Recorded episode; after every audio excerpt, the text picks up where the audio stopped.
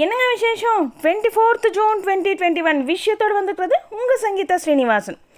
தமிழக சட்டசபையில் பேசின முதல்வர் ஸ்டாலின் அவர் வந்துட்டு மூன்று தினங்களாக சட்டசபையில் நடந்த விவாதத்துக்கெல்லாம் பதில் கொடுத்தாரு. நான் அண்ணாதுரையின் அரசியல் வாரிசு கருணாநிதியின் கொள்கை வாரிசுன்னு சொல்லி சொன்னார். மேலும் திமுக அடக்க முடியாத யானை யானைக்கு நான்கு கால்கள் தான் பலம். அதுபோல திமுகவுக்கு சமூக நீதி மொழிப்பற்று சுயமரியாதை மாநில உரிமை போன்ற நான்கு கொள்கைகள் தான் பலம் சொன்னார். இந்த நான்கு கொள்கைகளை அடிப்படையாக வைத்தே திமுக செயல்படும் சொல்லிட்டும் சொன்னார். இன்னைக்கு சட்டசபையில் நடந்த விவாதத்தப்போ எதிர்க்கட்சி தலைவர் பழனிசாமி அவர்கள் வந்துட்டு இந்த ஆண்டு நீட் தேர்வு உண்டா இல்லையா என்று தெளிவுபடுத்த வேண்டும். மாணவர்கள் தயாராக வேண்டும் சொல்லி கேட்டார். இதுக்கு முதல்வர் பதிலளிக்கையில் கடந்த ஆண்டு நீங்கள் ஆட்சியில் இருந்தபோது என்ன பதில் கூறினீர்களோ அதுதான் இப்போது என் பதில்னு சொல்லி சொன்னார். நீட்டை ரத்து செய்யும் முயற்சியில் ஈடுபட்டுள்ளோம். நீங்களும் எங்களுடன் தோள் கொடுங்கள் துணை நில்லுங்கள்னு சொல்லி சொன்னார். அதுக்கு இபிஎஸ் அவர்கள் வந்துட்டு நூற்றுக்கு நூறு சதவீதம் துணை நிற்போம்னு சொல்லி சொல்லியிருக்காரு. இதனை தொடர்ந்து சட்டசபை கூட்டத்தொடர தேதி குறிப்பிடாமல் சபாநாயகர் அப்பாவு அவர்கள் ஒத்தி வச்சிருக்காரு இன்னைக்கு சாயந்தரம் ஆறு மணிக்கு தலைமை செயலகத்தில் முதல்வர் ஸ்டாலின் அவரோட தலைமையில் அமைச்சரவை கூட்டம் நடந்துச்சு. ஆளுநர் உரையில் இடம்பெற்ற திட்டங்கள் தொடர்பாகவும் பட்ஜெட் கூட்டத்தொடர் தொடர்பாகவும் இந்த கூட்டத்தில் ஆலோசிக்கப்பட்டதாக ஒரு தகவல் வெளிவந்திருக்கு. தஞ்சாவூர் மாவட்டத்தில் இருக்கிற கொள்முதல் நிலையங்களில் ஆயிரக்கணக்கான நெல் மூட்டைகள் தேங்கி இருக்கிறதுனால கொள்முதல் பணி தற்காலிகமாக நிறுத்தி வச்சுருக்காங்க. கொள்முதல் நிலைய பணியாளர்கள் இதை பற்றி சொல்கிறப்போ கொள்முதல் நிலையங்களில் இருக்கிற நெல் மூட்டைகளை வெளி மாவட்டங்களுக்கு அனுப்பாமல் சேமிப்பு கிடங்களில் இருக்கிற மூட்டைகளை வெளி மாவட்டங்களுக்கு அனுப்பிட்டு இருக்கிறதாகவும் கொள்முதல் நிலையங்களில் போதிய இடம் இல்லாதனால இப்போ கொள்முதல் பணியை தற்காலிகமாக நிறுத்தி வச்சுருக்காங்களாம். அது மட்டும் இல்லாமல் நிர்வாகம் போதுமான தார்பாய்கள் வழங்காதனால நெல் மூட்டைகள் மழையில் நனைஞ்சு வீணாகிற நிலை ஏற்பட்டிருக்கிறதா சொல்லியிருக்காங்க. புதுச்சேரியில் முதல்வர் மட்டும்தான் பதவியேற்றுள்ளார். சட்டசபை தேர்தல் முடிவுகள் மே ரெண்டாம் தேதி வெளியான நிலையில் ஐம்பது நாட்களுக்கு அப்புறம் அமைச்சரவை பட்டியலை முதல்வர் ரங்கசாமி அவர்கள் நேற்று கவர்னர் தமிழிசை அவங்க கிட்ட கொடுத்தாரு. இது குறித்து கவர்னர் அவங்க பேசுகிறப்போ முதல்வர் ரங்கசாமி அவர்கள் அளித்த அமைச்சரவை பட்டியல் பிரதமர் மற்றும் ஜனாதிபதி ஒப்புதலுக்காக உள்துறை அமைச்சகத்துக்கு அனுப்பியிருக்கிறதாகவும் உள்துறை அனுமதி பெற்ற பின் வர இருபத்தி ஏழாம் தேதி மதியம் அமைச்சரவை பதவியேற்பு விழா நடைபெறும் சொல்லியிருக்காங்க. அமைச்சர்கள் யாருங்கிறதுக்கு ஆண்டவனுக்கும் ஆள்பவனுக்கும் மட்டுமே தெரியும் சொல்லி சொல்லியிருக்காங்க. புறநகர் ரயில்களெல்லாம் நாளையிலேருந்து பொதுமக்கள் பயணிக்கலாம்னு சொல்லிட்டு தென்னக ரயில்வே அறிவிப்பு கொடுத்துருக்காங்க. அதே போல் பெங்களூரு உட்பட பல்வேறு முக்கிய நகரங்கள்லேருந்து மும்பைக்கு மறுபடியும் பேருந்து போக்குவரத்தை தொடங்க கர்நாடக மாநிலம் முடிவு செஞ்சுருக்காங்க. அதே போல் குறைஞ்சபட்சம் ஒரு தவணை கோவிட் தடுப்பூசி போட்டு கொண்டுள்ள பயணிகளுக்கெல்லாம் அடிப்படை கட்டணத்தில் பத்து சதவீத தள்ளுபடி வழங்க இண்டிகோ விமான சேவை நிறுவனம் தெரிவிச்சிருக்காங்க. சென்னை தலைமைச் செயலகத்தில் நாளை காலையில் பதினோரு மணிக்கு ஊரடங்கு குறித்து மருத்துவ வல்லுநர்கள் சுகாதாரத்துறை அதிகாரிகளோட முதல்வர் ஸ்டாலின் அவர் ஆலோசனை நடத்த போகிறாரு கேரளாவில் கொரோனா பரவல் குறைஞ்சதை தொடர்ந்து வழிபாட்டு தலங்களை திறக்க கேரள அரசு அனுமதி கொடுத்துருக்காங்க. இதனை தொடர்ந்து திருவனந்தபுரம் பத்மநாப சுவாமி கோவில் குருவாயூர் கிருஷ்ணசாமி கோவில் எல்லாம் இன்னிலேருந்து பக்தர்கள் தரிசனத்துக்கு அனுமதிச்சாங்க. பிரதமர் மோடி அவரோட அழைப்பை ஏற்றுக்கொண்டு காஷ்மீர் மாநிலத்தில் பல்வேறு அரசியல் கட்சி தலைவர்கள் தலைநகர் புதுடெல்லியில் இன்னைக்கு பிரதமரை சந்தித்து பேசினாங்க.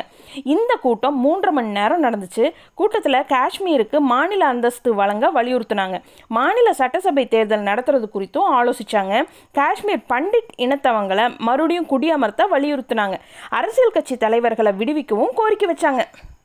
கத்தோன் டூ தௌசண்ட் டுவெண்ட்டி ஒன் மாநாட்டில் பிரதமர் மோடி அவர்கள் கலந்துரையாடினார். அப்போ வந்துட்டு இந்தியாவில் பயன்பாட்டில் இருக்க பொம்மைகள் எண்பது சதவீதம் வெளிநாட்டிலேருந்து இறக்குமதி செய்யப்பட்டவை.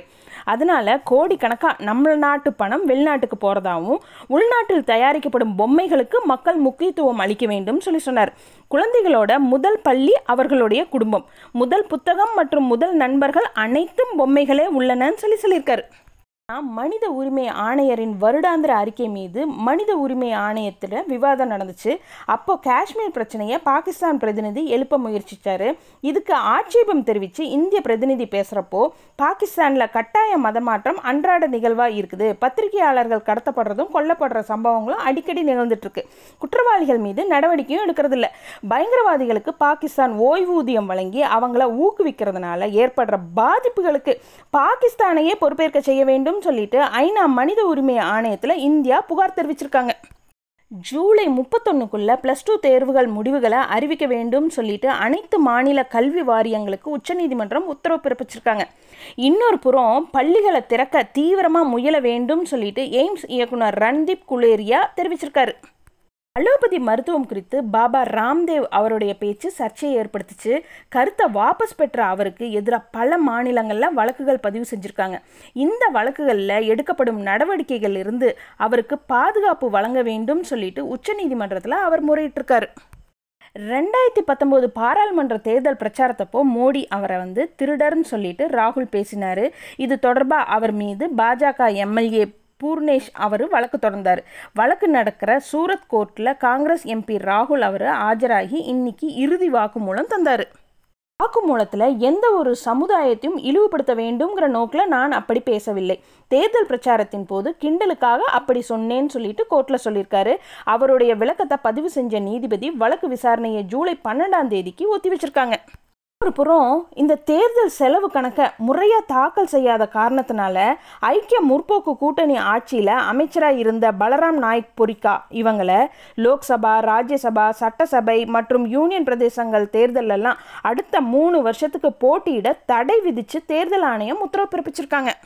மேற்கு வங்க முதல்வர் மம்தா அவங்க பிரதமர் மோடி அவருக்கு வந்து ஒரு லெட்டர் எழுதியிருக்காங்க. அந்த லெட்டரில் கோவேக்சின் தடுப்பூசி போட்டுக்கொண்டவர்கள் வெளிநாடு செல்வதில் சிக்கல் ஏற்பட்டுள்ளதால் பிரதமர் அவர்கள் தலையிட்டு நடவடிக்கை மேற்கொள்ள வேண்டும். கோவேக்சின் தடுப்பூசிக்கு உலக சுகாதார நிறுவனத்தின் ஒப்புதலையும் பெற வேண்டும் சொல்லி எழுதியிருக்காங்க. என்ன இன்ட்ரெஸ்டிங்க உலகத்திலேயே செல்வாக்கு மிகுந்த தலைவர்களின் ஒருவரான ஜெர்மன் பெண் பிரதமர் ஏஞ்சலா.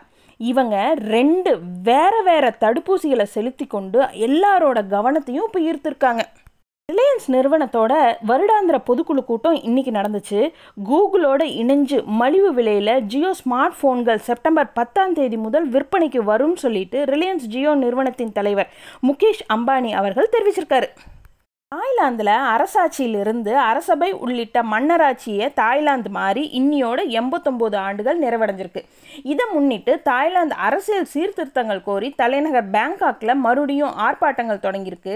ஆர்ப்பாட்டம் மற்றும் பேரணியில் பங்கேற்றவங்கள்லாம் முகக்கவசம் அணியாமல் சமூக இடைவெளியை கடைபிடிக்காமல் இருக்கிறதுனால மறுபடியும் இந்த கோவிட் பாதிப்பு அதிகரிக்கிற அபாயம் அங்கே ஏற்பட்டிருக்கு. அமெரிக்காவில் துப்பாக்கி வன்முறை கலாச்சாரம் நாளுக்கு நாள் விஸ்வரூபம் எடுத்துகிட்டு வருது. இந்த கலாச்சாரத்தை முடிவுக்கு கொண்டு வர்ற வகையில் இத்தகைய துப்பாக்கி வன்முறையை தடுப்பதற்காக முதல் கட்டமாக சட்டவிரோத கடத்தல் துப்பாக்கி வர்த்தகத்தை ஒடுக்க வேண்டும் சொல்லிட்டு அதிபர் பைடன் அவர் வந்து அதிரடியாக அஞ்சு பணிக்குழுக்களை அமைச்சிருக்காரு. இந்த அஞ்சு பணிக்குழுக்களும் New York Chicago Los Angeles San ஃப்ரான்சிஸ்கோவில் விரிகுடா பகுதி வாஷிங்டன் ஆகிய இடங்களில் துப்பாக்கி கடத்தல் பகுதிகளில் தீவிர கவனம் செலுத்தும் சொல்லிட்டு அறிவிச்சிருக்காரு. இது போல் இன்னும் நிறைய விஷயங்களோட நாளைக்கு night sharply at nine o'clock உங்கள் மீட் பண்ணுறேன் குட் நைட்